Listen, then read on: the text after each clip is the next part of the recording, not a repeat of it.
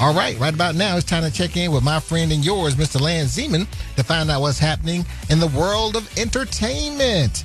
Hey, Lance, what's going on, buddy? Dookie, the film Barakat has been selected as South Africa's official submission for next year's Academy Awards. The movie was released back in May and it tells the story of a widow who has to keep the peace between her four sons after the death of their father. The film is told in Afrikaans, which is the spoken Cape dialect of Afrikaans. We'll find out if the film makes the cuts when the nominations for the Oscars are announced in February next year. And just FYI, Dookie, Barakat is an Arabic word that means blessings. And just this year alone, Dave Grohl has released a Foo Fighters album, Hit the Road, released a book, as well as a documentary about life on the road. And now it looks like he'll join the rest of the Foo Fighters in the horror comedy Studio 666. The picture will tell the story of the group as they move into a house to record a new album. And well, let's just say that the house is a little bit haunted and that supernatural forces threaten to derail the recording process. Sounds like a movie with some teen spirit in it. And in some other news that you ought to know this week, a comedy inspired by the life of Alanis Morissette is in development. Sex and the City star Kim Cattrall has joined Hilary Duff in the upcoming series How I Met Your Father.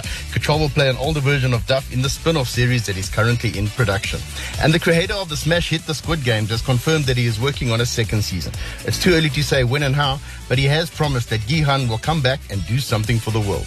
And Oscar winner Viola Davis will portray Michelle Obama in the anthology series The First Lady. Season 1 premieres in 2022 and it'll focus on the personal and political lives of former First Ladies. Gillian Anderson and Michelle Pfeiffer on board to co-star as Eleanor Roosevelt and Betty Ford. And Regina Hall is set to star in the remake of the Robert De Niro comedy Midnight Run. The plot is being kept under wraps, but the original starred De Niro as a bounty hunter chasing down a mob accountant. And in the world of international crime, an Interpol agent attempts to hunt down the world's most wanted art thief with the help of the world's second most wanted art thief. Dwayne Johnson, Ryan Reynolds, and Gal Gadot star in my streaming pick of the week, the action comedy Red Notice. Red Notice is available to stream on Netflix, and just FYI, if you're a Reynolds fan, you might want to take this one in as he plans to take a break from acting to spend some time with his family. And that's all I got for you, buddy. Stay safe, stay strong, order some of the Duke's famous hot wings, and I'll catch up with you next week. All right, buddy. Thank you so much. That was Lance Zeman with this week's entertainment report. And remember, you can download a podcast of the entertainment report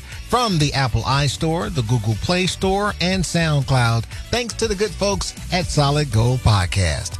You're listening to Hot 1027 on DSTV Audio Channel 822, streaming live around the world